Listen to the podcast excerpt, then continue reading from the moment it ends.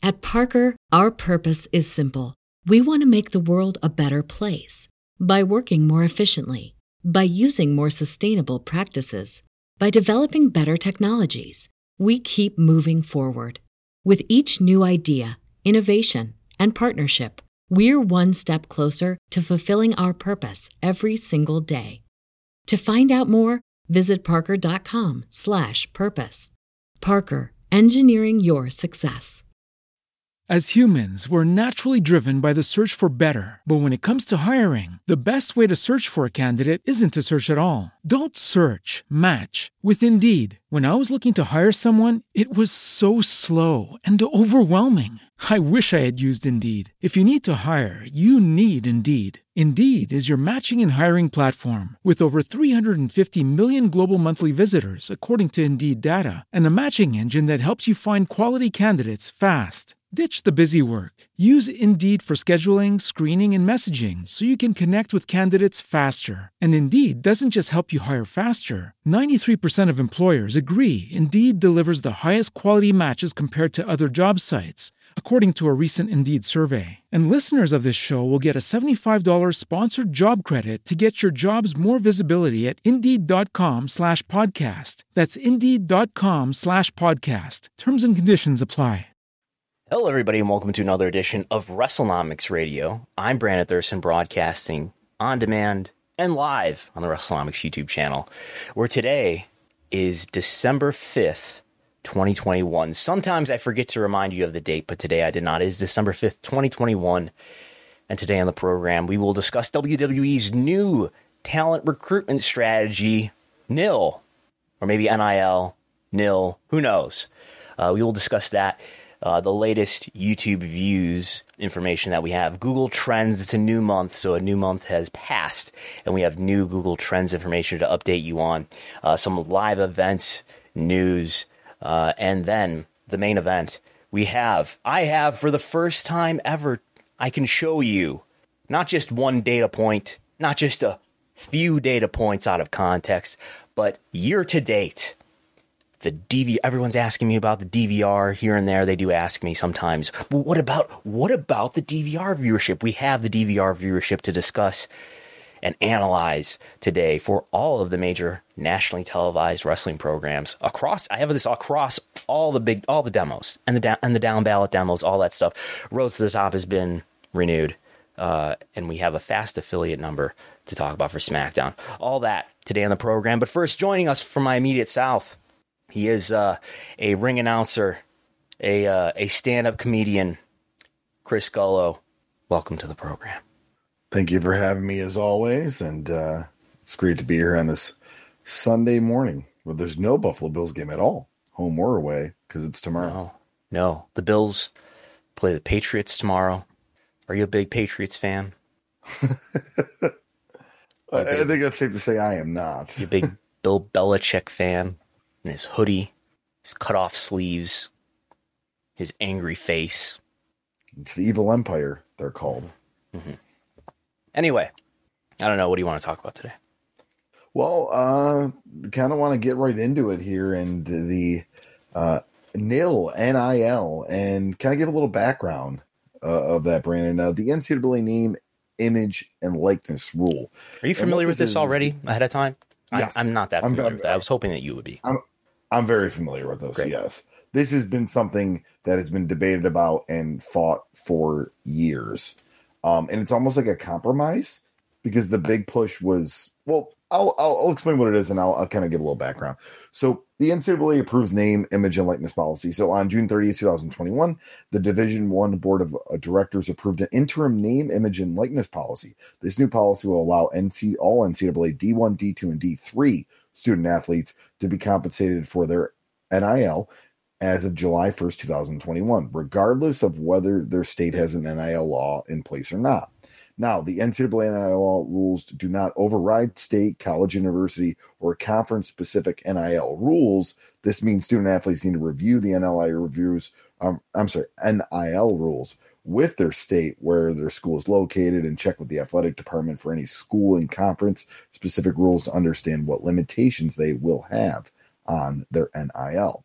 Now, college student athletes competing in states without an NIL law will have the freedom to receive compensation for their NIL however they see fit, as long as they do not violate pay for play or receive financial incentives to sign or remain with a program. Um, so this is a compromise. For just to give a little background on this, it has been debated for years. Should college athletes be paid? Mm-hmm. And what is the argument for and against? What are, what are these these competing viewpoints? So a lot of people say, well, hey, the tuition is pay, the opportunity to be seen on national television, possibly become a professional. You're getting an education for free. Yes, you're getting an education for free and all that. that, that that's the big thing. Um, but the counterpoint is is that these schools are making, and this is where it gets a little WrestleNomicsy too. These schools are making millions of dollars off TV rights sharing with the conferences and all that and nothing is going to those student athletes. It's it's paying head coaches obscene salaries. I mean head coaches in college football make more than the nfl um, but yeah so that's been the big debate. So this is almost a compromise where student athletes can receive some type of compensation while they are still attending college and playing sports without the schools being accountable for it. So where this comes into effect is car dealerships autograph signings, convention appearances, stuff like that. Like now we in, in video games, which that was a, that's what started a lot of this was Ed O'Bannon suing the NCAA because they used his likeness in a college basketball game, but they didn't. He was like UCLA forward number whatever, but he's like, "That's me. That's my likeness. I want money." Uh huh. So, so this is a way for college athletes to make money not from the college that they go to and that they play for. Tell me if I'm wrong here. But yeah, they can get sponsorship deals and they can get compensated for their name, image, and likeness being used. Is that yes. correct? So okay. this is a way they can receive income. So if I'm a quarterback at Oklahoma University, I can go do a commercial for Jim Bob's car dealership and make whatever Jim Bob's going to give me. Okay. Jim Bob. Does, does he pay yeah. well? Um, how does this relate to WWE? Well, we'll kind of get into it here on Thursday, December 2nd. WWE today announced the launch of a groundbreaking name, image, and likeness program that will provide a clear pathway from college athletics to WWE. Following a historic new policy by the NCAA effective July 1st, 2021, which ushered in the NIL era, allowing college athletes the ability to monetize their name, image, and likeness, WWE has constructed a comprehensive program to recruit and develop potential future superstars. Dubbed Next in Line, the NIL program aims to enhance the talent development process through collaborative partnerships with college athletes from diverse athletic backgrounds. So they're NIL in the normal context here that we're talking about refers to name, image, and likeness, but WWE, being WWE, has to rebrand it into um to what again? Next in line. And I'm glad we had, we're getting clarification on this because I was very confused about it when Gable Stevenson was signed under it. Yeah, the so, fact that he was on WWE contract was still allowed to be at the Minnesota Golden Gophers for another year. Yeah. So how do you, how do you see this as clarifying that? Well, I think this next part we're going to talk about. Okay, in the next part might page. clarify it a little bit, a little bit. so this next part here, uh, the WWE NIL program has the potential to be transformational for our business," said Paul Levesque, WWE Executive Vice President, Global Talent Strategy and Development. By creating partnerships with elite athletes at all levels across a wide variety of college sports, we will dramatically expand our pool of talent and create a system that readies NCAA competitors for WWE once their collegiate careers come to a close.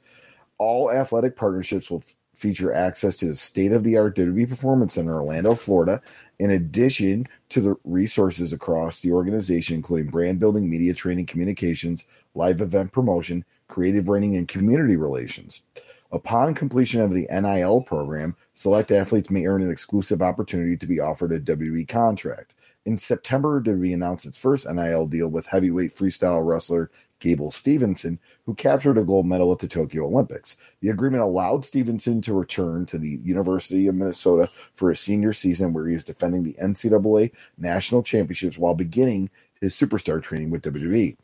WWE will unveil the first class of NIL partnerships in the next couple weeks. So, um, we'll get in a couple things. I so what I what I'm taking from this, and I'll let you kind of see what you're taking. What I'm taking this is this is almost like a. Are you familiar with holding deals, Brandon? No. What's a holding deal? So holding deal is something that happens in media a lot, media properties, and here we are. We got Nick Khan, the man of media. Major networks like NBC, CBS, Fox will sign comedians, actors, actresses to what they call holding deals.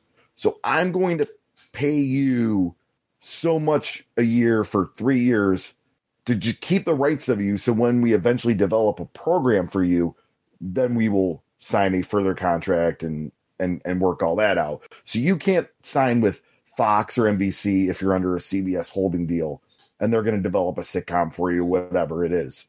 This is, I think, this is a similar thing where, hey, we're going to put you in this program, and then it seems like they would sign him to holding deals like Gable Stevenson is. Is like, so you're allowed to, because when you're like a comedian, actor, actresses, you could pursue other work. You just can't sign a deal with like those other networks. So mm-hmm. it's like, hey, we're going to give you a holding deal.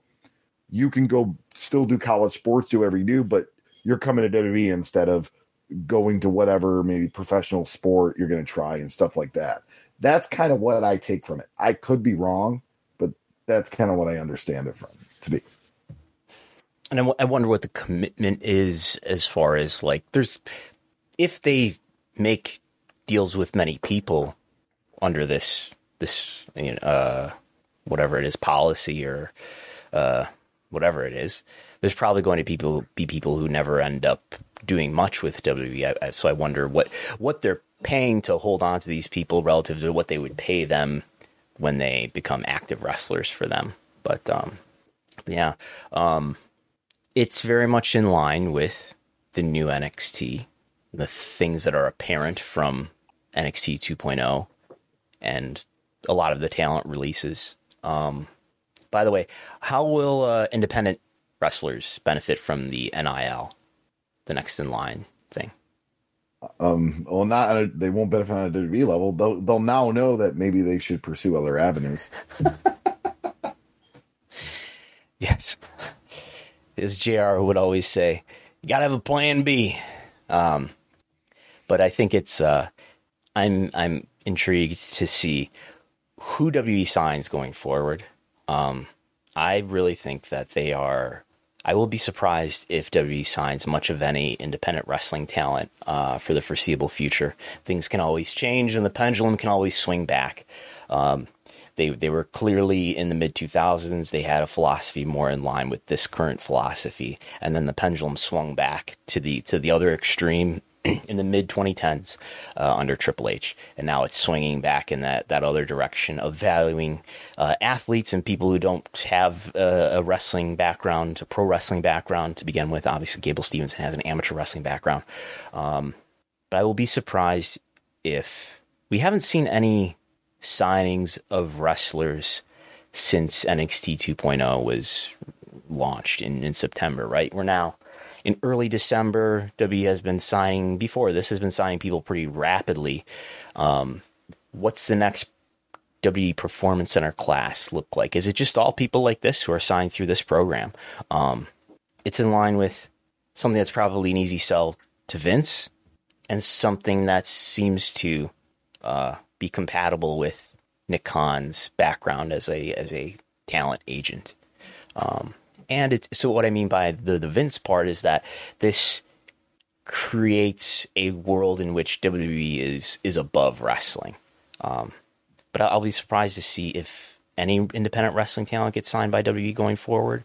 Uh, so is all that talent just going to be available to to AEW and to everybody else in, in the wrestling industry? I could see WWE signing some wrestlers who don't have a, don't have much of any indie buzz, but they have the attributes that this version of W developmental values that is being tall and maybe having a, a an athletic background as well.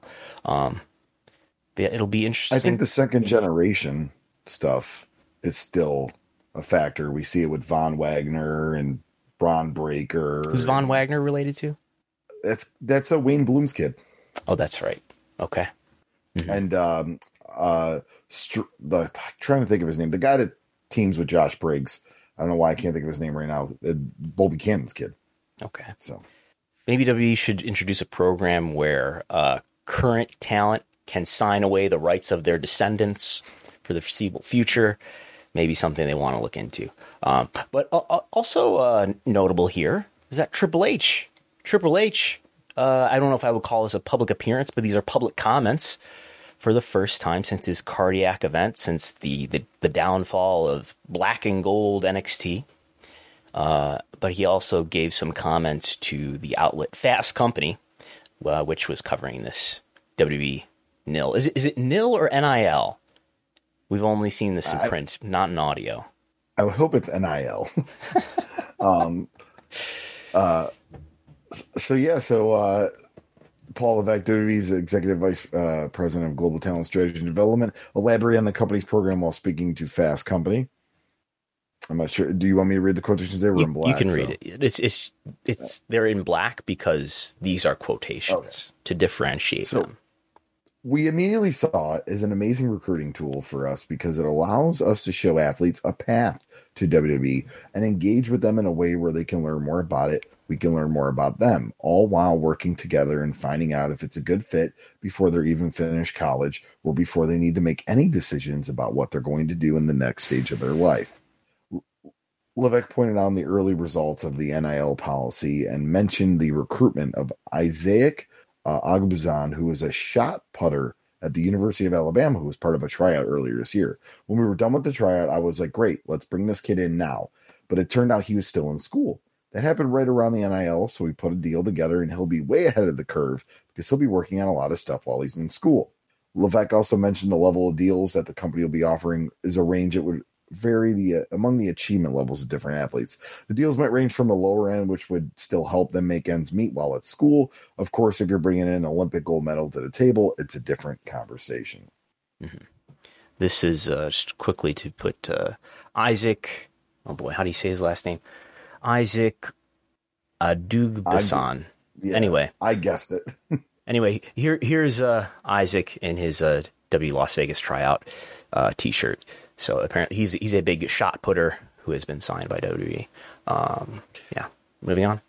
Uh, all right, so um, well, th- that is the last on quotes there. So I, I do want to bring up a couple questions regarding this. First off, is this Triple H's new project? And second off, it seems like this is going to be very focused on second tier athletes, and I don't mean that in I don't try to mean that in a negative context, but we're talking sports like amateur wrestling, shot putting, maybe track and field, sports that don't have a professional, mm-hmm. like a major league like contract possibility, right? Yeah. I think you're still going to have a football player go, uh, let me see if I can make a training camp or let me see if I get drafted and then think about going to W. I think it's going to be hard for them to get like football players and, and basketball players for sure. Yeah. I, I, I don't, I, I'm sure they're that's the way they feel about it, and that they they know what they're they're doing as far as that. Football players who can be professional football players are going to want to be professional football players if that's viable for them.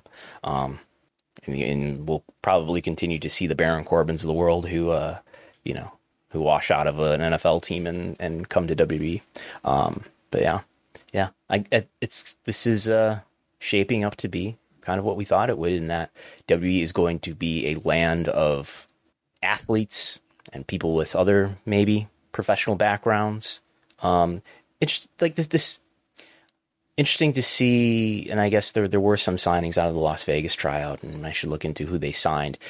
Uh, sounds like mostly men, though. I, I want obviously there are you know women who are college athletes that they could sign here too. But then again, if we're if we're talking about um, professional leagues, there aren't as, as many professional sports opportunities for women, I suppose.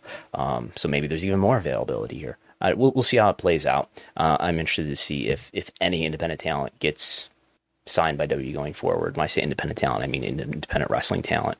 Um, anybody with a pro wrestling background. Um, and if not, if that's really what they do and they sort of double down on this notion that they're not wrestling and that they would prefer even uh, talent that don't have wrestling experience because they wouldn't have to unteach them bad habits or they could just totally indoctrinate them into, into their way of doing the business. Um, is that a good idea? Something that I, I meant to put in the slides here, but I didn't. Um, Roman Reigns has made comments um, to the effect of I think he was was he on Jimmy Fallon or something like that. He's made a few yeah. comments. Some some of them have been sort of hinting to it on on air too on SmackDown that you know it that that maybe an acting career is on the horizon for him, and who knows how long he'll be with WWE going forward. Um, like I don't, I don't think Roman Reigns is going to leave WWE anytime soon, but but we may be coming to the, the point where I, he's he's roughly my age. He's like 36 or something like that, and uh, so he's not in his 20s and uh, he's by far the biggest star for WWE who's a full timer. Um, Google Trends that we'll talk about later support that uh, by a wide margin ahead of everybody else. Um, he's not somebody who had an independent wrestling background, certainly. He is from a wrestling family, though. Um, he had a football background.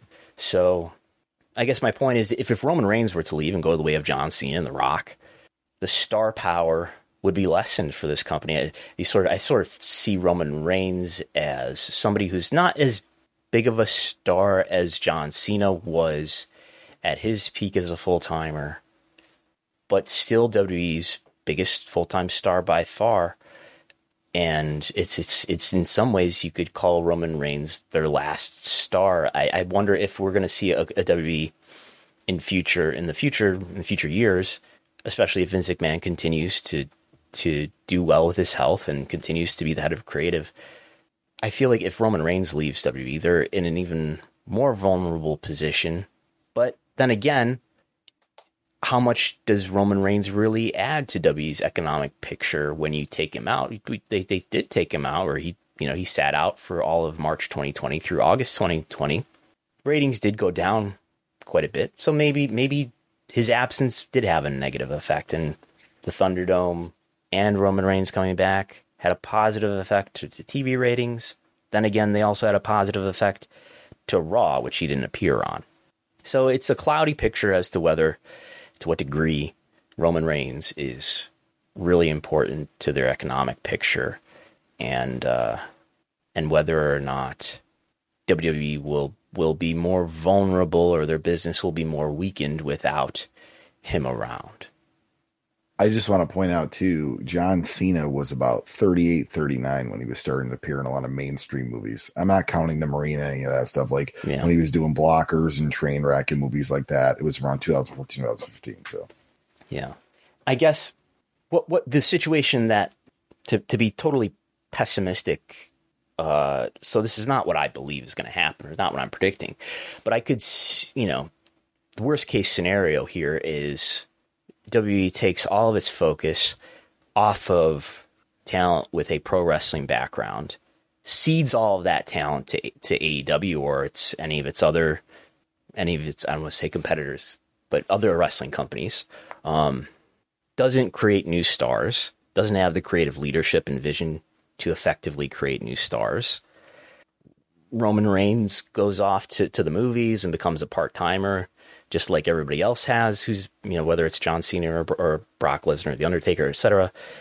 You know, shows up for a WrestleMania or a SummerSlam, and uh, they have a lot of talents who are you know who are great college athletes, but are not necessarily well equipped to be pro wrestlers, probably big wrestling fans, but not necessarily uh, you know highly experienced and well suited to be excellent pro wrestlers on the on the highest stage, while ceding all of that talent to to others, including AEW, uh, who continues to. We'll get into this later, but gain ground with a, a wide margin uh, between AEW and WB, but continues to compete uh, in more and more noticeable ways. While while WWE perhaps loses value and doesn't have the, the talent to to replenish uh, its talent pool and to continue to become a powerful and popular brand. A pessimistic view. We do have a couple questions from MJ in the chat that I think are good. Question is, is do you see WWE never wanting to have another single star and go with an everyone at the same level of mediocrity while the brand trumps all trumps all sorry uh, and then he had a follow-up question too with that every single star they create has diminishing returns with getting over so why keep running this playbook well I, I don't think WB or Vince consciously. I, I, think yes, they they consciously want the brand to be extremely strong, and, and to their credit, they succeeded at that. But I don't buy this idea that they don't want anybody to get over. They just want the brand to be the star. I think Vince McMahon has put tremendous energy into trying to make Roman Reigns an, a, massive star. Um, I think the last five years of their TV program show that. Um, they would like Roman Reigns to be a much bigger star and a much more popular star, and, and many of their economic uh, levers would be would be doing better because of it. He'd be a better merchandise seller. People would be more apt to watch the TV program. People would be more apt to subscribe to the W Network or to Peacock. Um, they would have, have better TV ratings, and perhaps they'd be able to negotiate even better TV deals. So, while they do have a weird relationship with their talent in terms of they, they don't seem to want to let their talent have too much control. Don't get a Twitch. Don't do a cameo. We want that to be through us, and we want to control everything that you do. It's in your contract.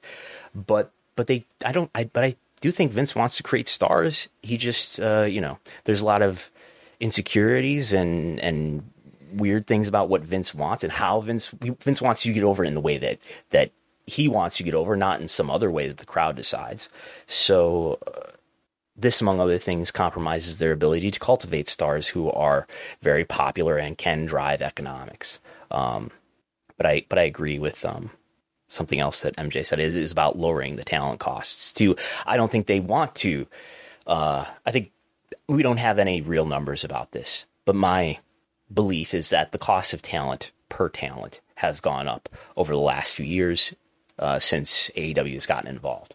Um, so I think part of this this strategy, part of the, one of the factors here is that let's not compete for this talent with AEW and other players in the wrestling world. Wrestling is dumb anyway. We're not wrestling. We're we're sports entertainment and media. We're to go with this other section of talent that they're not to compete for. And then we won't be competing over the same people and, and bidding up the cost of talent. So it's and in their own subjective world, it makes sense because Vince ends up not liking those kinds of people anyway. They're just, you know, short people who, who ended up being in their 30s by the time they get to Vince anyway.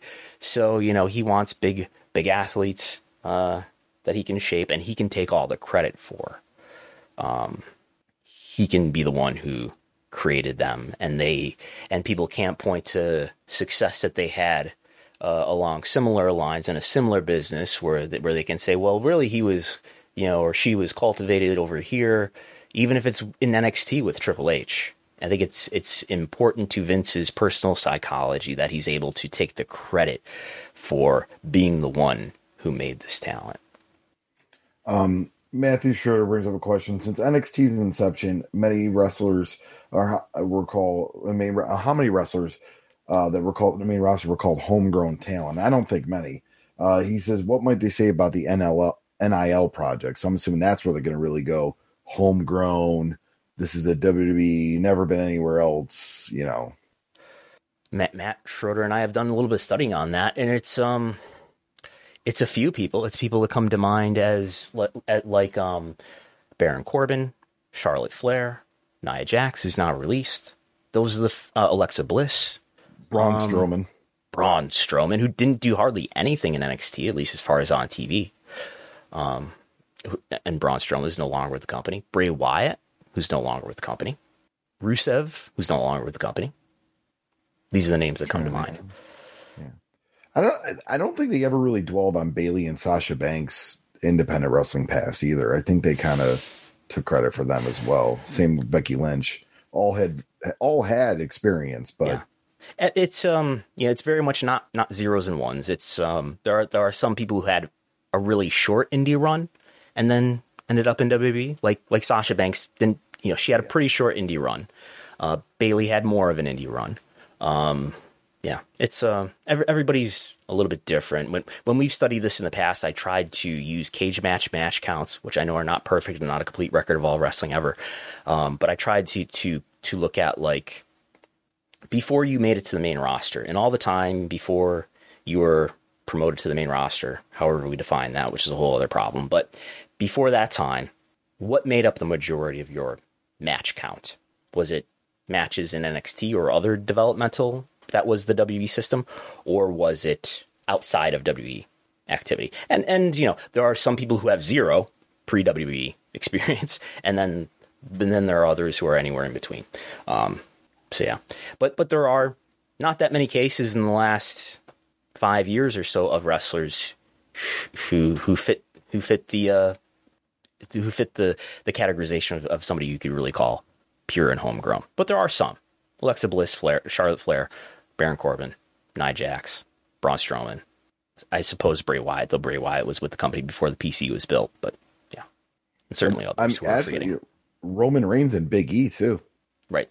They're yeah. early NXT. Years, it, yeah. it, depends when you want to start the clock here. I mean, they were they were often when, when I have this discussion, we kind of start the clock around July 2013 because that's when the PC opened. And but those are definitely examples of wrestlers who didn't have much, if any, experience in wrestling before they came to WWE, Big E and, and Roman Reigns. I'll ponder this question before we move on. Is Roman Reigns really the prototype of a Vince McMahon wrestler? Think about it. He's tall. He yes. played college football. Yes. He's a second generation wrestler. Like, yes. Look at his hair. Oh, look at him. Let's see here. All right, we're we're gonna move on to some YouTube uh, uh, data here, and you've actually uh, been tracking uh, the views, uh, Brandon, for the last week as far as YouTube videos that came out between WWE and AEW and where they stack up. So this is just the last seven days. We might do this on a recurring basis, but let's just here. Here's an example. Um, these are the 20 videos on the WWE and AEW YouTube channels that, after 16 hours, had the most views. Uh, the top six slots are all WWE videos. The number one uh, by far, almost doubling the next video, is Brock Lesnar attacking Sami Zayn to face Roman Reigns from SmackDown this past Friday.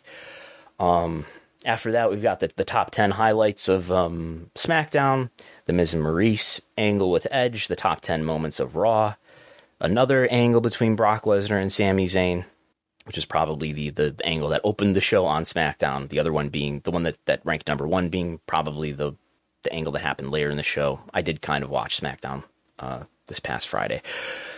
Number six is uh, Team Liv versus Team Becky Lynch. And then number seven, we have the first AEW video with just over half a million views after 16 hours, which is Cody Rhodes setting himself on fire for the business uh, in the street fight from this past Wednesday's Dynamite. Um, people watching on video can see the rest of them. We don't need to go through all 20. Uh, but this is something I'm working on. Um, I did uh, get some feedback from Matt, uh, so I'm going to. I've I've rewritten. So my my idea here, if you can't tell, was to for for once the video has been online for 16 hours. So everybody has the same amount of time. Each video has the same amount of time to collect views, look at it. So everybody's kind of uh, in, in, a fair position relative to everybody else here. Um, it, it looks like it's the case, though, that after seven days, that's where the view counts for YouTube views really bottoms out. So, I'm going to try to do, and I've written a script that's that's doing this on a recurring basis right now. Every eight hours is collecting the the view count for every video that shows up on WWE and, and AEW's YouTube channel.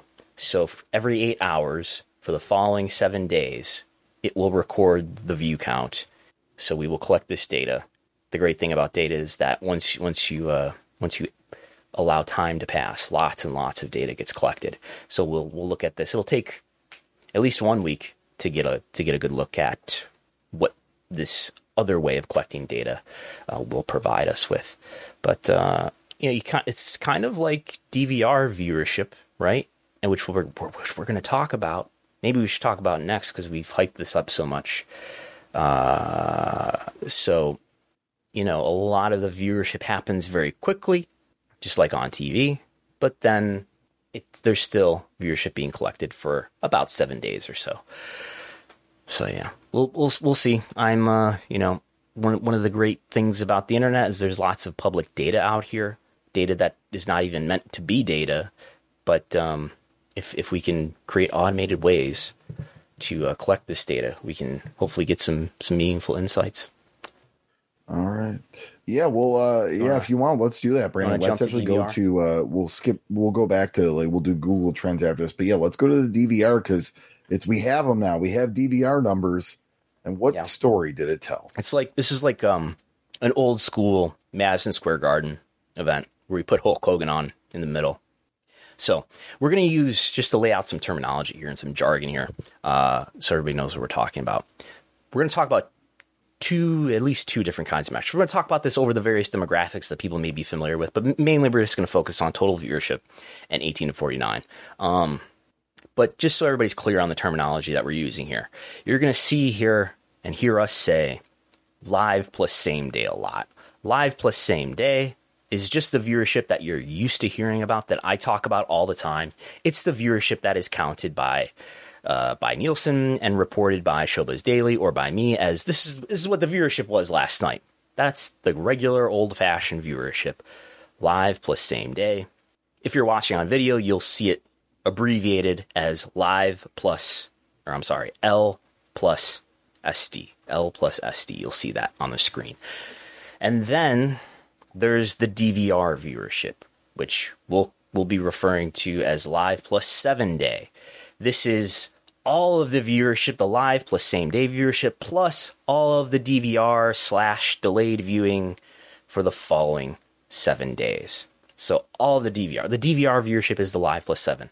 Uh, that's all of it added up, not the difference that was added, but all of it together. Um, we will talk about what what DVR viewership is, though, in terms of a percent, which is what we're going to do right now. Um, so here I have, we're going to talk about total viewership first, and then we will talk about the demo. Um, so this is total viewership on the screen right now uh, for what is the percentage of the total viewership that is DVR viewership over seven days. So we we have a pretty good idea of what live plus same day viewership is. SmackDown is the most viewed wrestling program on television. After that, it's Raw by by a thin margin. After that, it's Dynamite. After that, it's usually NXT lately, and then after that, it's it's Rampage. Although although Rampage does much better in the demo than NXT does, and then well below all those is is Impact. Um, so here I have it averaged by month and what we see is AEW. This the main takeaway I have here is that AEW programs generally have more DVR viewership by percentage than WWE programs do.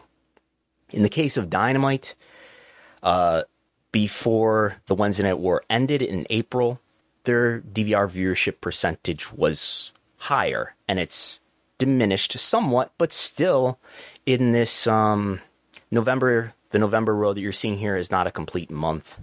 Uh, there's at least one data point still to come. But let's look at October, the most recently completed full month that we have data for. 18% was their DVR plus 7 viewership, whereas uh, NXT was 13%, Raw was 16%, SmackDown was 14%. Uh, but you can understand why during the Wednesday Night War it might have been higher because some people may have been choosing to watch NXT live rather than Dynamite, and then maybe we're catching up on Dynamite later on DVR. Uh, in the case of Rampage, uh, it's it's quite high. In August, it was 32%. In September, it was 39%. In October, it was 47%. Almost half of the viewership in October of Rampage was via DVR. Um, and then so far, in, so far in November, it's 31. And why does it make sense, Chris Gullo? It's a late night program. It's a late show. Friday, Friday at 10. You know, I mean, yeah. So people are probably watching Saturday morning. I've watched it Saturday morning. There you go. Um, yeah. I'm, I'm not sure. By the way, I'm sure people are, are wondering. I'm not. I'm not quite sure how all this, what kind of viewership may be counted as, as DVR through through the. We, we imagine surely through the the traditional DVR set top box, this is being counted. But if you watch it later through some sort of app, or I would watch it through Sling, where I have all these programs recorded through Sling, that's probably being counted. If at least if I'm in Nielsen home, it would be. Um, but yeah, um, Impact I, I don't, I'm, we're probably only going to talk about Impact in terms of total viewership. I do have all the demos for Impact, but I feel like it's so volatile with all the other demos because it's not the, the, total audience. So we're dealing with a very small sample, and I feel like there's a lot of artificial volatility here. But anyway, uh, we, we do see something that appears to be consistent with, with Impact, which is, you know, 20% or a quarter, sometimes as much as a third of their viewership is DVR. So, uh, in October, it was 21%. In July, it was as high as 34%. So, Impact's percentage of delayed viewing is higher than even Dynamite's is lately. Not as high as Rampage with its late night time slot, but higher than than Dynamite and higher than any of the WWE programs. Um, interesting in the case of NXT that uh, their DVR viewership in the uh, I only have this year to date, so I don't have this going back before January 1st, 2021. Um, but during the Wednesday Night War, which was of this year, January, February, March, and half of April, um, NXT had a lower percentage of DVR viewership. I haven't put a lot of thought into how to read that, um, but I guess people who uh, were watching Dynamite li- is one way to read it. People who are watching Dynamite live instead of NXT maybe were not making as much of a point to watch NXT later on delayed viewing. Uh, that, so so just to read the numbers in January.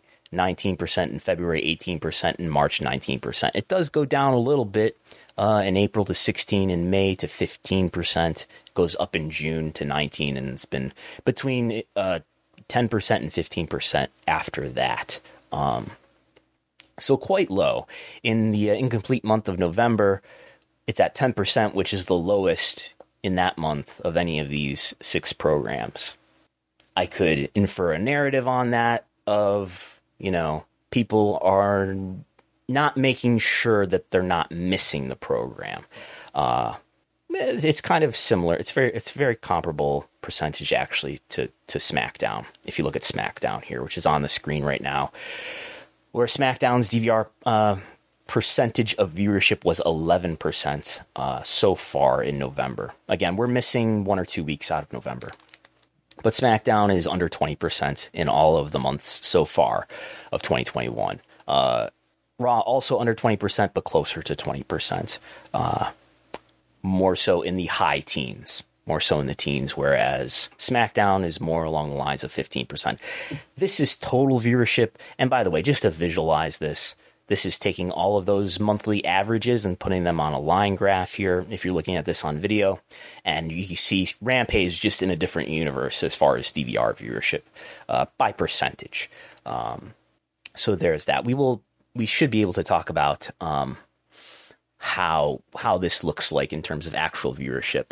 Um, as, as I'm being texted about uh, absolute numbers, we will we'll, we'll look at that uh, in a moment. Um, so, just to look quickly at the key demo, is there a big difference in the demo between these uh, these? I've got these two tables here. Uh, this in, with the green heading is the is the demo where I don't know. Dynamite is 22% in, in November. It's 19%. Um, so I, I don't see huge differences here between the demo and total viewership. Um, maybe we would find them if we looked more closely. Um, so, and these are the two line graphs. I took uh, I, I, I, took impact off of here because it was all over the place. Um, so we're not looking at impact in the, in the demo. Um, but this is uh, this is the line graph for the demo. Again, Rampage in another universe here. Dynamite usually above the rest, but in some in in uh, September and October was much more comparable to Raw and SmackDown. Uh, NXT in this 2.0 era after you know September and afterward is sliding below the rest, and it's not as pronounced in total viewership right? Where it's very much more in line with SmackDown NXT is when we just look at total viewership. Um, so let's see here. these are the actual numbers of the most recent weeks. So we uh, we are, you'll see here we have blanks here for the final week of November. Not for Dynamite actually though, but uh, it's just sort of the way the dates go. So these are the actual numbers. I don't know what we're really going to say about them real quick here, uh, other than recite uh, numbers. What I should do is I should write a report about this and put it up for patrons. Share some of this inf- information publicly on Twitter as well. Uh, so I'll plan on doing that, uh, if not later today, uh, maybe tomorrow. Because um, I don't, I don't just want to get into into audio here or video where I'm just reading a bunch of numbers. Um, but that's this is uh, what we're looking at here is Dynamite, Raw, and SmackDown, and then over here is NXT and Rampage. Um, some things that did jump out to me when I was looking at this, though, is we have we have TV rating scandal here. uh, Chris Gullis, as, a, as an AEW shill, has been trying to suppress this this news for months, but we've we've uncovered it now. So the games are over, Chris Gullo. So, as yeah, people may know, people in the Facebook groups called me an AEW shill and AEW mark. So, as people may know, Dynamite Dynamite has never come close, really, to, to Raw in total viewership. But there are two occasions, two occasions where Dynamite essentially tied, slightly, slightly exceeded Raw in the demo of 18 to 49. Uh, those weeks were the first two weeks of September.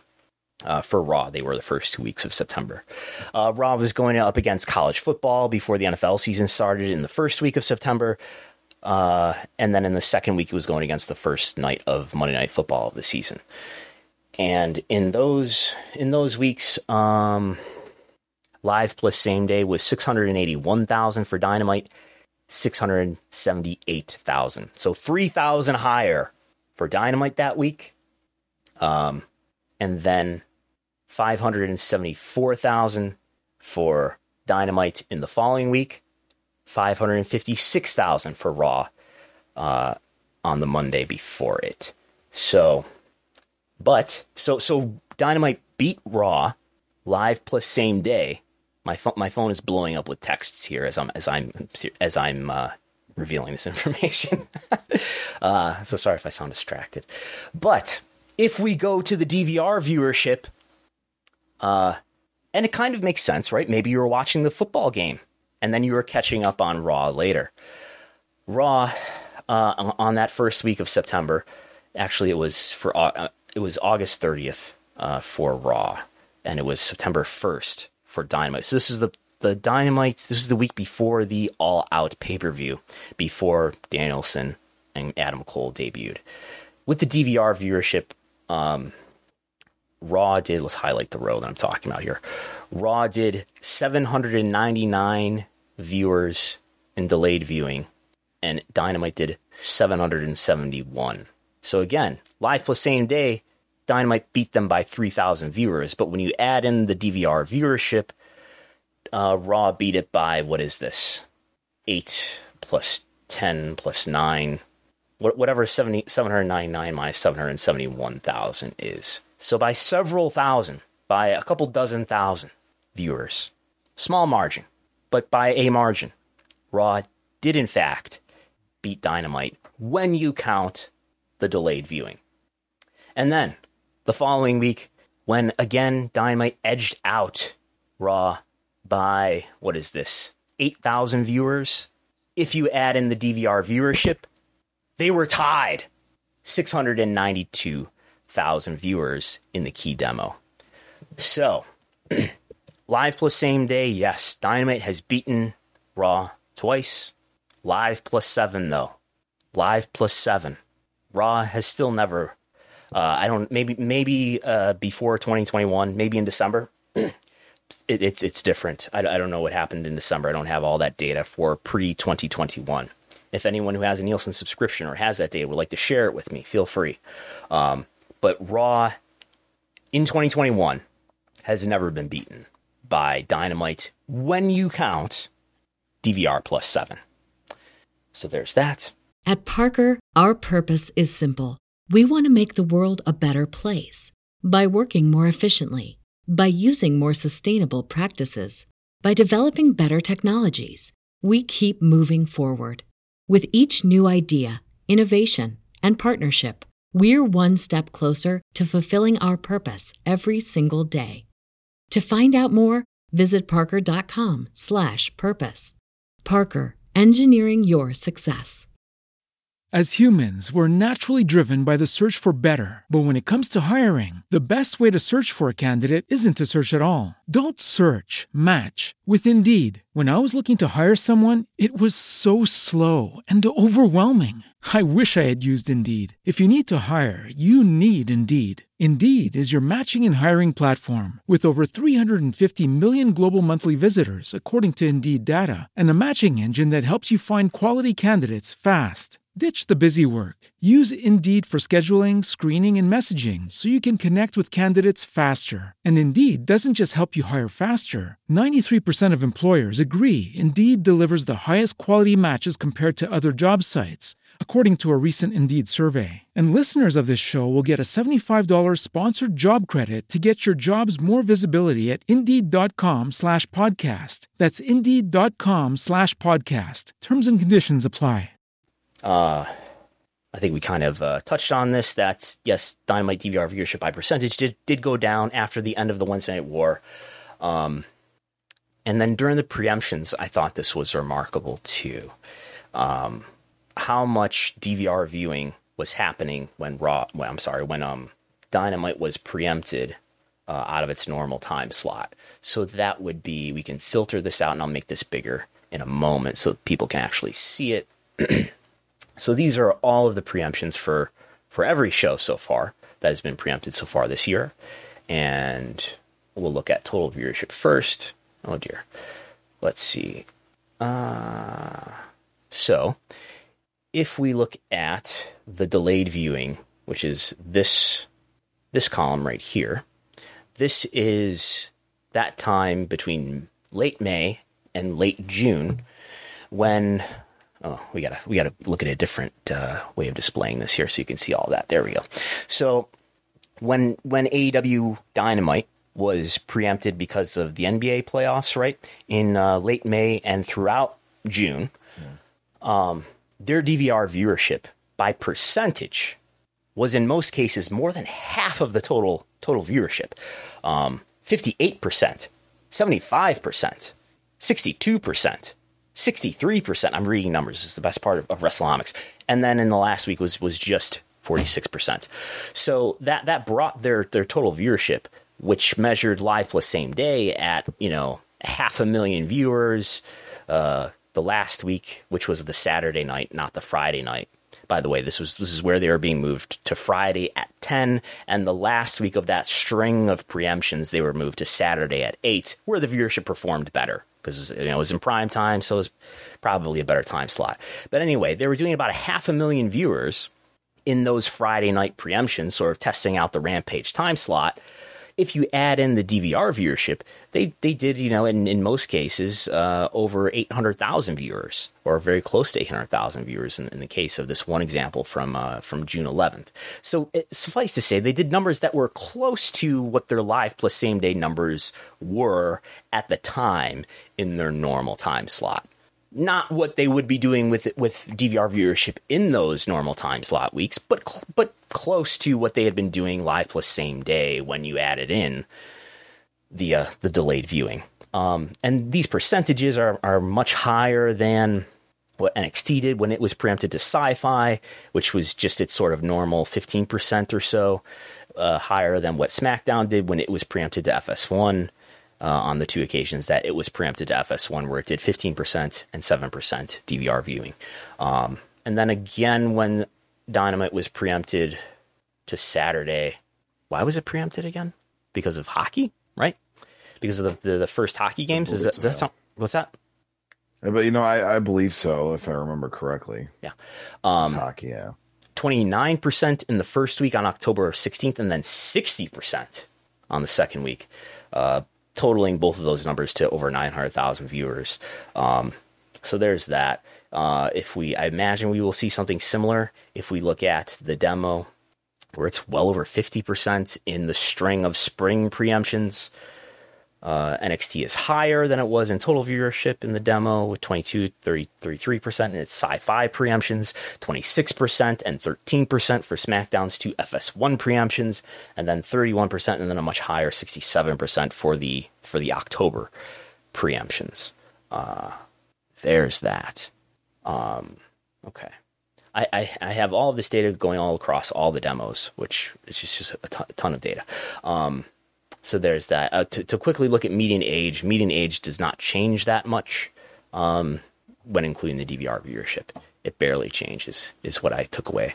Um, so there's that. Yeah, I, I, don't know if you have any thoughts or questions to share there. Um, if you want to make people really mad, I can show you oh, this this graph. I've, I've taken it away apparently, but I think I can put these these data points back on. Maybe, maybe, maybe not. Anyway, this is this is what the what the graph looks like for um, total viewership when we include in the dotted line here the plus seven viewership, uh, where even when adding in the DVR plus seven viewership for Dynamite across all this time, year to date, it doesn't quite approach the live plus same day total viewership for Raw. Uh, it's kind of trivial, but if we looked at this in terms of 18 to 49, it's a big mess of, of overlap. Um, but Raw still is above, and in one case equal to Raw, never below. Uh, Raw never below Dynamite. Anyway, at least in 2021. Um, I just I'm very excited that we now have this data for the future. Uh, it seems like you know, and I'm very like I, I wouldn't I count think, on having this data in the future, but it's okay. But, but it, but I do have you know you had now, but you're not sure we'll have it in the future. All right, um, yeah, but uh, I'm very interested to see how like, and there's no way to track this, but how YouTube really kind of cuts into DVR viewership, and I mean that in aspect of moments, right? So CM Punk's promo that obviously did very well on YouTube when he came back. Maybe DVR viewership could have, would have been more up if it wasn't put right out on YouTube and, and, all that. I don't so. know. I, I mean, that's the thing that on its surface makes sense. I, I don't know how much I really believe that. Like that certainly if there was no YouTube, if we lived in 2004 when YouTube didn't exist, the only way to get video of that stuff, if there wasn't internet video, would be through your television. And DVRs existed in 2004. I guess it would have to be higher. Um, but on the other hand, I think somebody who decides they're going to watch a program on DVR is probably going to watch most of the program. There's, as George Barrios um, ta- taught us all, uh, there's the lean in experience where maybe maybe you're watching something on your phone, and then there's the lean back experience where you're going to watch something on your on your your TV set because you have two hours of time here. Um, so I'm, I'm, I'm kind of skeptical about media cannibalization. I'm sure it's happening to some degree, but I think it's mostly overestimated. All right. Well, we uh, we're gonna switch gears. It is a new month, which which means we have November numbers for Google Trends. Google Trends. Yes. So I threw this together. We're just going to look at the top 24 worldwide and the US. We'll look at we'll look at personalities first. Um, this will only show us personalities related to WWE and AEW. Uh, I did include New Japan people in this, but nobody from New Japan made made the top 20. Roman Reigns is number one in November by a really wide margin. What's what's 58 divided by 17, Chris Gullo? 58 divided by 17 is th- almost three and a half times. So almost. So you got before. 3.4x is the answer. That's so Roman Reigns, on a worldwide basis, at least according, according to Google Trends, in its algorithmic wisdom, Roman Reigns, 3.4 times greater in web search volume in November than his nearest full time wrestling peer, Randy Orton, in this case. And then we have Jon Moxley surging way up with the news of, of, of him going to rehab, I suppose. Um, Jon Moxley is, is the highest ranked uh, person uh, for AEW. This was you know three times higher than what it usually is for Jon Moxley. Uh, in in this month of November, and then after that we have Bray Wyatt. We have some some released WWE talents here: Bray Wyatt, Nia Jax, excuse me, Rey Mysterio, The Miz, Becky Lynch, Seth Rollins, Sasha Banks, and then CM Punk coming in at number 11, uh, Carmella, Kenny Omega, which was the third uh, AEW personality here. He's higher than he was in the previous month, but comparable to where he was in September. Charlotte Flair, Alexa Bliss, the former WWE talent Braun Strowman, Adam Page jumping up here in the month of his title win, uh, Bryan Danielson, who's well down from where he was when he moved over, but still at number 18 here, Jeff Hardy and Asuka. I didn't include people who I just sort of subjectively arbitrarily decided were not full time, like John Cena and The Rock. They they would rank very highly here. Dwayne and, and John Cena would probably yeah. rank above any of Cena and, and, Reigns tend to be neck and neck, but The Rock is well above anybody here. Um, in the past, we've also had Bad Bunny in here. Uh, the most listened to artist on Spotify again this year, Bad Bunny. Barbers everywhere rejoice. Um, so in the United States, it's only slightly different. Um, most notably, we have Seth Rollins at number two when we limit the search results just to the United States. I imagine that's got to do with him being attacked by a fan on Raw. so, Google Trends differences, especially when we're talking about a small, uh, relatively small amount of time, like a month, are not always about name ID. I think generally, especially across a broad period of time, they do tell us something about name ID and perhaps popularity. But in smaller amounts of time, they tend to tell us about who's in the news, whether that's Seth Rollins or whether that's Jon Moxley here, who's number three in the United States. Um, and then we've got Becky Lynch, The Miz, Sasha Banks, which who notably I, am always impressed that Sasha Banks is ranked more highly than Charlotte Flair. Um, a, a, a, big talking should be more of a talking point for Sasha Banks stands out there on Twitter, uh, followed by R- Randy Orton, who is number two on the worldwide list, but is only number seven on the U.S. list. Uh, so Randy Orton, a big international draw, just like Bret Hart was, I suppose. I don't know. Uh, followed by CM Punk, Charlotte Flair, Rey Mysterio, Bray Wyatt, Alexa Bliss, Nia Jax. Uh, Nia Jax is up this month in the month of her release.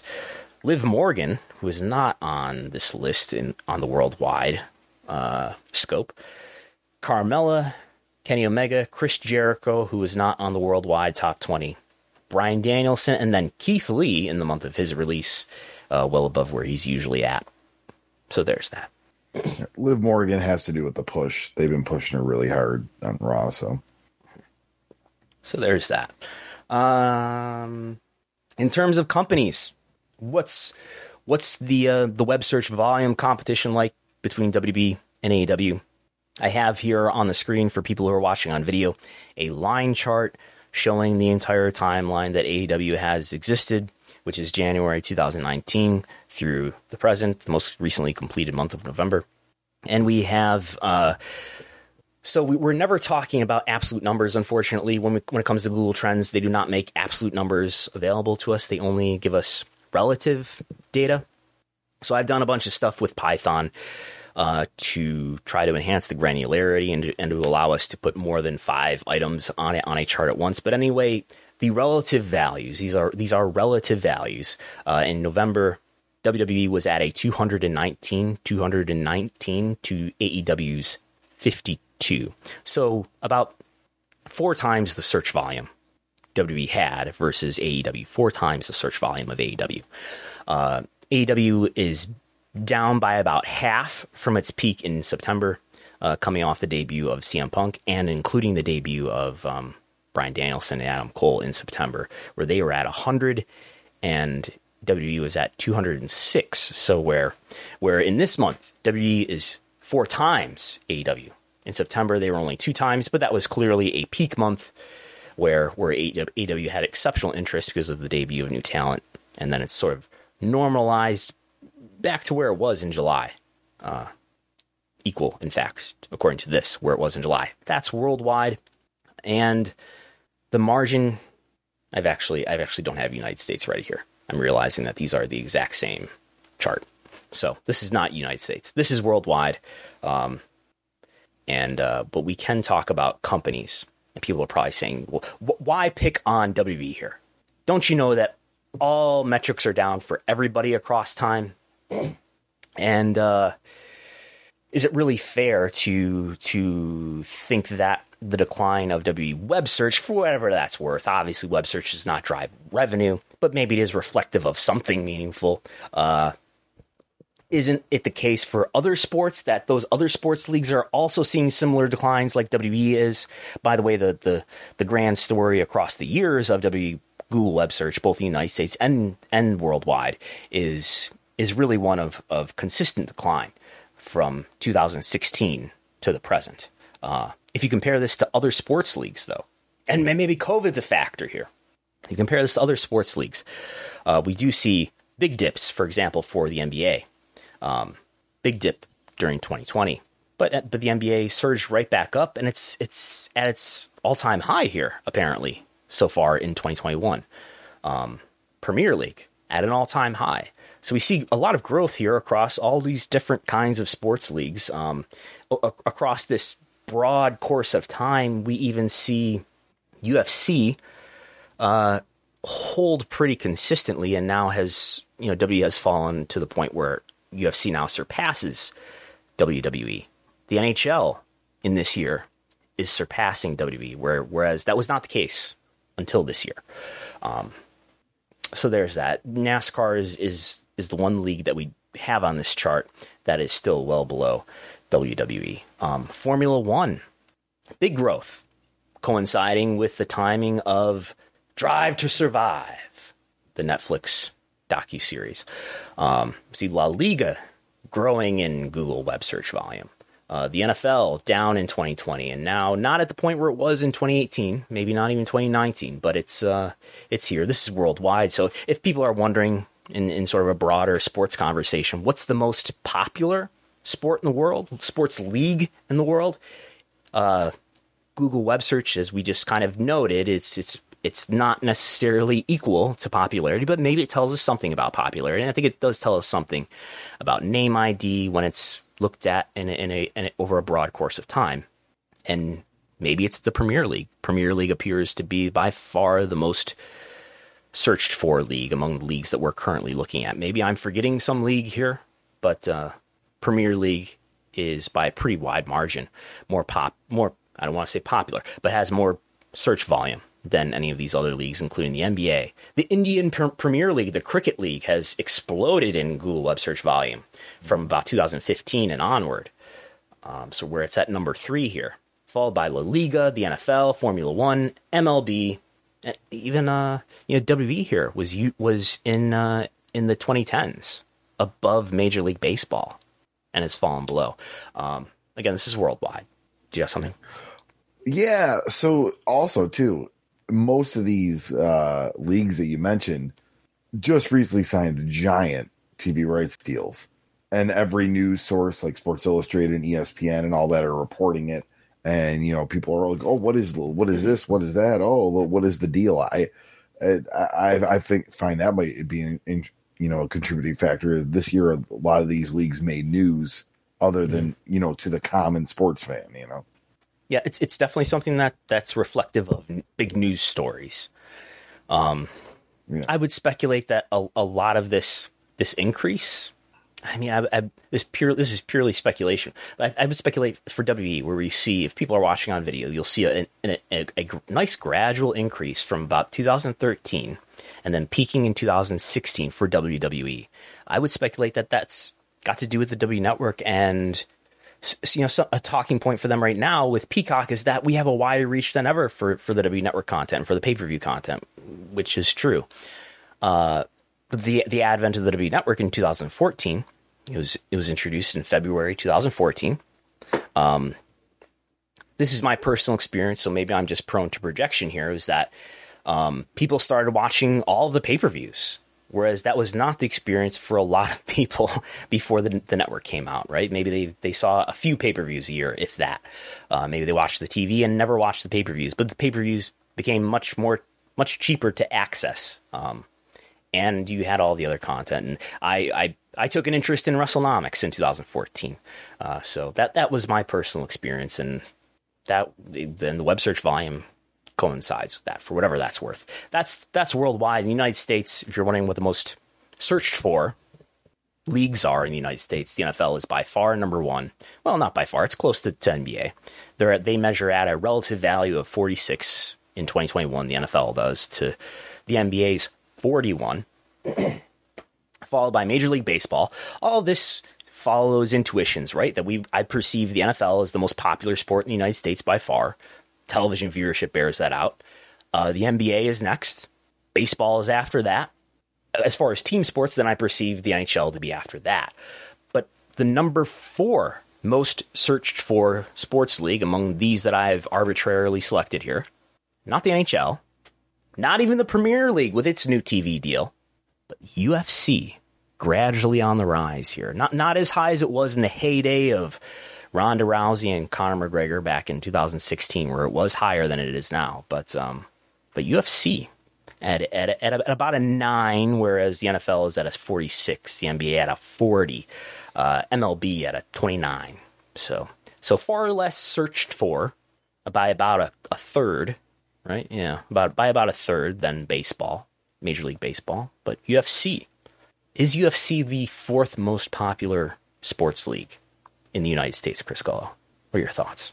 I I I agree and um, obviously this is an attractable uh, statistic, but just from everyday life, I work with a lot of males, probably between the age of like late twenties to like mid forties, right?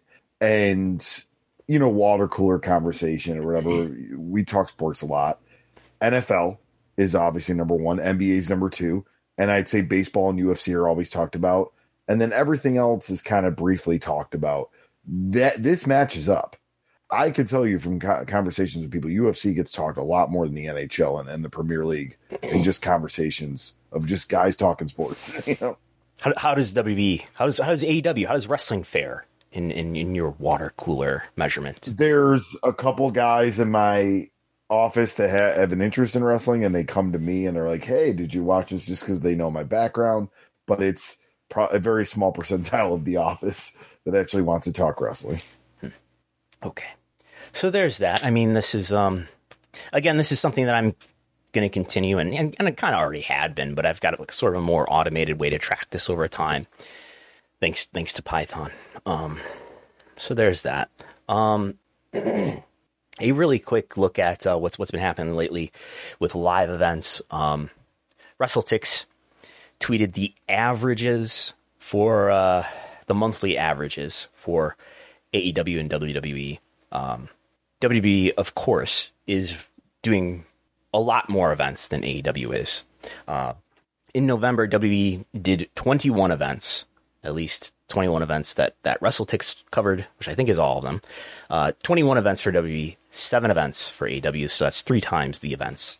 Uh, in October, 16 to 4, in September, 16 to 7, in August, 15 to 4, in July, the first uh, month back on the road, nine to four. But the average attendances, uh, again, the sum, the total t- total attendances, of course, for W would be far higher. They run far more events, but the average average tickets distributed. So this includes comps. This is these are estimates that that WrestleTix is making based on looking at ticket maps on ticket outlets like Ticketmaster. But uh, November AEW's average was a little bit higher than WWE's. Uh, this includes house shows for WWE, whereas it doesn't include house shows for AEW. So I want to point out all the caveats. But for what it's worth, uh, AEW averaged just over 6,000 tickets distributed in November to WWE's 5,800. Uh, WWE was ahead of AEW in October with 6,500 to AEW's 4,800.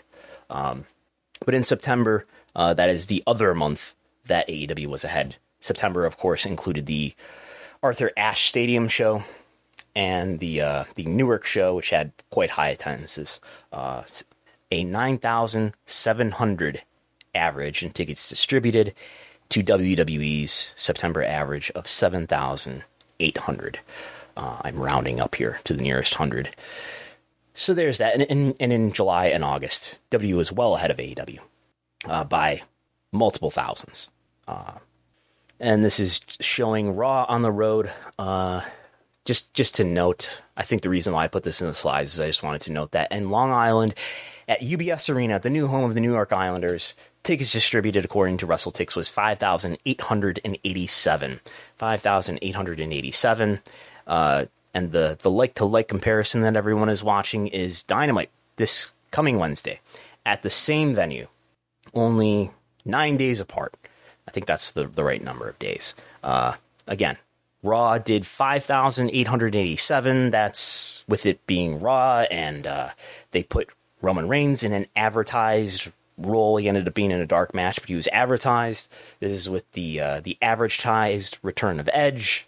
Discounted tickets. There were many graphics were seen uh, with uh, two for one ticket sales and things like that out there for this event for Raw at the UBS Arena. And uh, Dynamite this coming Wednesday has tickets distributed of 8,658. So that is nearly 3,000 tickets more than than Raw. So well above. Um, and w- one can infer all sorts of narratives there if one wanted to. All right. Uh, we'll move on uh, to a article from John Pollock at Post Wrestling. Uh, WWE has postponed four Canadian dates for January 2022, with the shows being moved to later in the year. The company was, was scheduled to host Friday Night SmackDown from the Canada Life Center in Winnipeg, Manitoba on January 21st, followed by live events in Regina and Saskatoon, Saskatchewan that weekend, and then an episode of Raw on January 24th from Edmonton, Alberta. The four dates have been moved to September and October of 2020. 2022. Now, WWE has issued the following statement to Post Wrestling confirming the changes on new dates. The Friday Night SmackDown live event is scheduled for January 21st, 2022 at Canada Life Center Winnipeg. is being scheduled to Friday, September 30th. The WWE Super Show live event scheduled for January 22nd, 2022 at the Brandt Center in Regina has been rescheduled to Saturday, October 1st. The WWE Super Show live event scheduled for January 23rd, 2022 at the SaskTel Center in Saskatoon has been rescheduled and will now be uh, live on Sunday, October 2nd. And lastly, the WWE Monday Night Raw live event scheduled for January 24th, 2022 at Rogers Place in Edmonton has been rescheduled to Monday, September 26th. Tickets are currently on sale through Ticketmaster.ca, and all originally purchased tickets will be honored for the rescheduled dates. So yeah, there and uh, we actually have U.S. dates now. Friday, January 22nd, SmackDown will be at the Bridgestone Arena in Nashville, Tennessee. Saturday, January 22nd, it will be a live event at the Corbin Arena in Corbin, Kentucky. Sunday, January 23rd, we will be at the uh, WWE will be at the Mountain Health Arena in Huntington, West Virginia. And then Monday, January 24th, Raw will be at the Huntington Center in Toledo, Ohio. I feel like a 1996 version of Superstars. Like, this is where WWE is going to be in your town. yes. Yes, thank you. This is Chris Gullo from the Event Center. Um, so th- this is a, a, a, good job of reporting from John Pollock for our, our friends and, and, media partners at Post Wrestling. Um, listening to John and Wai talk about this uh, in, their, in their daily news updates that you can uh, check out right right here on YouTube on the Post Wrestling YouTube channel, uh, and those uh, the audio versions of those are on their Patreon as well. Um, it sounds like this is related to concerns about travel to get to Royal Rumble on time, uh, with Royal Rumble happening on a Saturday as opposed to a Sunday. Um, I'm wondering if COVID had anything to do with this, if, if uh, concerns about the Omicron variant, is that how you say it? The, the new variant of, of COVID, maybe give them some uncertainty about crossing the border. I don't know. Um, but yeah, interesting to note that W not going to. Um, they are still going to Toronto though, right? This is. Uh, I think they're going to Toronto in this month of December. I don't know if you can check on that real quick because they are coming here to Buffalo uh, in late December for house show for their holiday 30th, tour. Yeah. Um, Let's see. But there's all that. Yeah, the 29th, they're in Toronto. Okay, there you go. At the Coca Cola Coliseum see him, which I wonder if that's what they changed the Ricoh's name. That's to, got so. it's got to be. Yeah, it must be. Yeah. Um, I think. Uh, oh, we do have this big news from Warner Media. Yep. Yeah. Uh, and uh, this is actually reported from uh, Andrew Thompson at Post Wrestling. Rhodes to the Top is coming back for a second season per report. The season finale of Cody and Brandi Rhodes, Roads to the Top reality series on TNT, aired on October 23rd. Season one featured six episodes, and according to Figure Four Wrestling Online's Dave Meltzer, the show has been renewed for a second season. There were no additional details about the reported season renewal. The show premiered in September and took a look at the lives of Brandi and Cody as they were preparing to welcome their daughter Liberty into the world. Cody is also returning as a judge for season two of Go Big Show on TBS. Rhodes headlined this past week's Dynamite in a tag match, and he'll be in action on December 1st when AEW goes live from Duluth, Georgia. A formal announcement has not been made about the renewal of Rhodes to the top. Yes, but according to Dave Meltzer, it has been renewed. Um, so it was what six episodes, pretty short season, which I understand is is normal, uh, especially for unscripted series. Don't call them reality series. Uh, six episodes. Curious to see how long this one will be. Probably more episodes, and I, I guess they do have uh, the no, they already did the birthright. But anyway, uh, yeah. ratings. For, for, what's that? Oh yeah, now now it's going to be the balance of being parents, and now Brandi's back wrestling. So yes, I'm sure there will be an episode on uh, Brandi Rhodes setting a table on fire, and uh, Cody Rhodes' ongoing uh, struggle with the audience to be loved by the audience. Um, ratings for Rhodes to the Top were okay, not blow away. Um, they were okay. Um, so we'll see what these do. I imagine. I don't know. I, I don't. I don't imagine that the roads are going to uh, the uh, the ratings are going to be that much stronger. But uh, but it's it's something that's probably good enough for for their slot. And if I can get these on the screen here, not to, use a different display here, but there we go. I'll make this much bigger. We can quickly re- remind ourselves what the ratings were. Uh, some of these were on Wednesday night, right after Dynamite. Some of these were on Saturday night uh, for the uh, October preemptions. But uh, 422,000 viewers, 443, 295, 340, 309. Uh, as a as a demo rating, that was total viewership. In the in the demo, they did anywhere between 0.11 and 0.19. So, kind of uh, NXT level numbers, I guess. Those are in the range of what NXT has been doing, or maybe a little bit lower. Uh, NXT has been doing about a 0.15 lately in the demo, for for some context. All right, and uh, we'll move on to uh, this is some fast national news here. Only yeah, fast yeah, affiliates this week, as far as I know. Nobody has reported fast nationals for Rampage. Yep, I've got, I've got a blank we here. just have SmackDown news. Yes. Yep. Preliminary for SmackDown last night measured at 1.966 million, according to Spoiler TV, nearly identical to last week's prelim. Uh, final last week, though, was higher than usual relative to prelim. Uh, expect final rating report on Monday around 2.05 million to 2.15 million. That is your estimate, Brandon. Yes. So very similar number to last week this week did have Brock Lesnar. You think maybe Brock Lesnar would pop a rating? Was there competition that was offsetting any increase that maybe a Brock Lesnar appearance would provide? I don't know. Then again, Brock Lesnar hasn't exactly been absent from TV for months and months. He's been on TV fairly recently, but not in the last week or two, right? He's been suspended, of course, right? That's the angle uh, with Adam Pearce. But uh, normal rating for SmackDown, it appears. We'll get the final number, of course, on Monday, tomorrow, as we record this. Uh, yeah, I don't read too much into it, but but ratings holding up. Uh, at a time when, as I've, I've, talked about this on Thursday, at a time when uh, AEW Dynamite ratings and, and Rampage ratings uh, are on the decline. Uh, some of that in, in, Dynamite's case is because of the West Coast thing that's happening because NHL games are now airing at 10 p.m. Eastern, and those games have to air live. So Dynamite has been airing live on the West Coast, which means it airs earlier than prime time. Nonetheless, this past Wednesday's rating for Dynamite, this wasn't the first time that was happening. This was roughly the fourth time that was that West Coast feed thing was happening, uh, and the rating was down from those recent weeks. So uh, something happening, and, and, and Rampage hasn't exactly exactly been doing great numbers either. Um, something happening with AEW ratings lately. Not sure what. Um, before we wrap up, we do just have a couple YouTube questions. uh, that were here. There was a question, or well, a couple questions. There was a question on YouTube actually.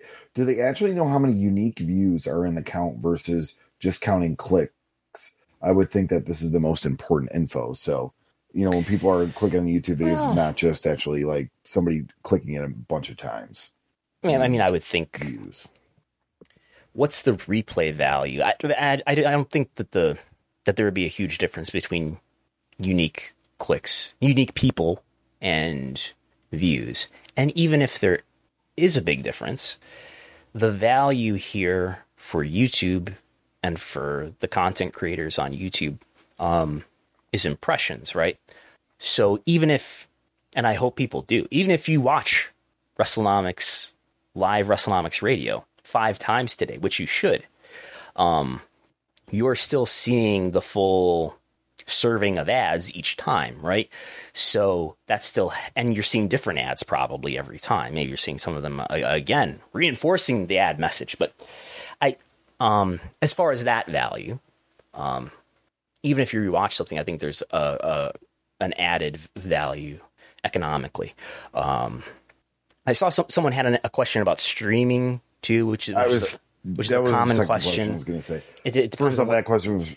Oh, go ahead it depends on what you mean by streaming. If you're, I, I, I I'm assuming that what's being asked about here is weekly TV streaming. Um, yeah.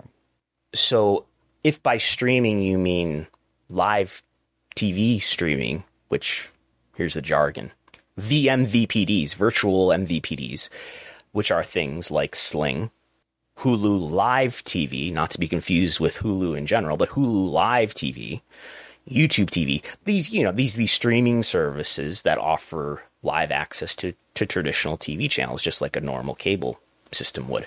Um, those are counted in Nielsen. Those are counted in Nielsen. Um, what's not counted in Nielsen is if you watch Raw, SmackDown on Hulu the next day. That's not counted. AEW has no analog to that. Um, Impact has no analog to that. Are the network apps counted. What I mean by that is if you watch the TNT app on Roku or the USA app on Roku or the Fox app, like on Roku, Amazon. If you're watching counted? live, I think so. Yeah. Is question is is there an ability to watch those things on delayed viewing on those apps? Keep yourself I have not frame. seen it. Keep yourself in the frame, Chris Gullo. Yeah. Oh, sorry. I, I I I have not seen it. uh like I will actually, you know, watch uh, Raw on USA app, uh, AEW and TNT app, but live. Fox, I yeah, live. Yeah, yeah i think those are counted. Those live. I don't think there is any. I don't think you can watch those on demand. I haven't found them on demand. I, so I actually, I think the next day TNT does offer AEW, but I wouldn't be able to do it like in a couple hours after it aired Dynamite or Rampage. Okay. Um, I think the live viewing through the apps is counted. I think this is something we tried to find out when Nick Khan made a comment to Forbes saying, well, the, the viewership on the Fox app that people are using isn't counted, which, which, when looking into it, doesn't seem to be the case.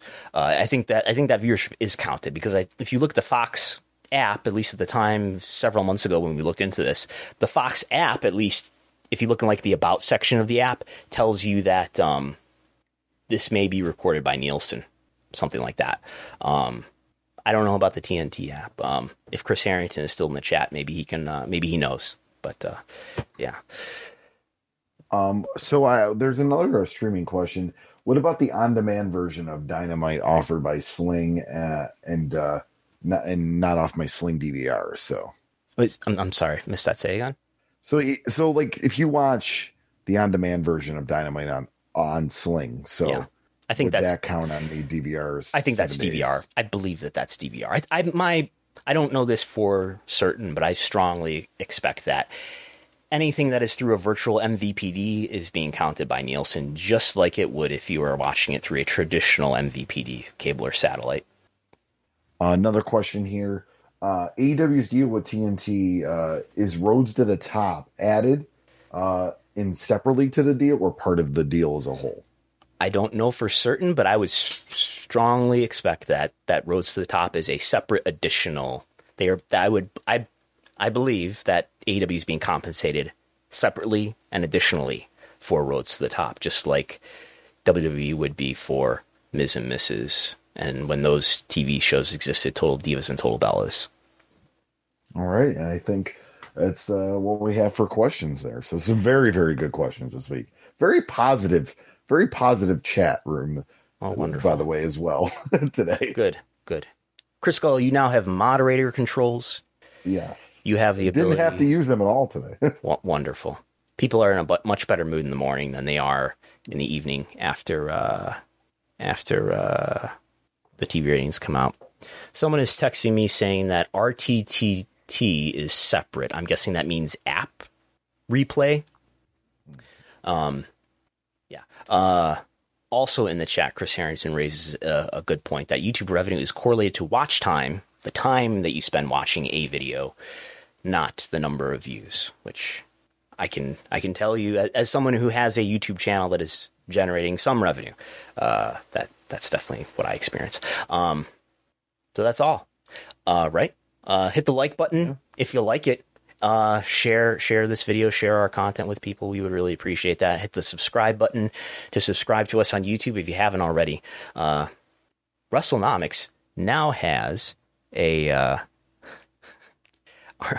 RTTTT does not stand for replay viewing on apps. That ref- that that refers to um, Rhodes to the Top, uh, which is a, oh. which is a separate deal for for AEW.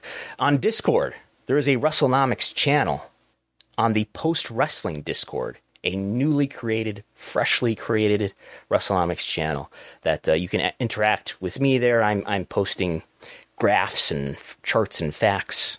Uh, if there's you know something in the uh, wrestling business news or media business news world that you would like to share with, with others and discuss or share with me or interact with me, uh, go to the Post Wrestling Discord. If you're familiar with Discord, I think if you just search for Post Wrestling in your Discord app, you will you will find it and you'll find the WrestleNomics channel within the Post Wrestling Discord. So check that out. Um, and uh, live TV ratings talk is every Thursday evening 5:30 p.m. Eastern, where we talk about the latest TV ratings, and at all these other times uh, across the rest of the world.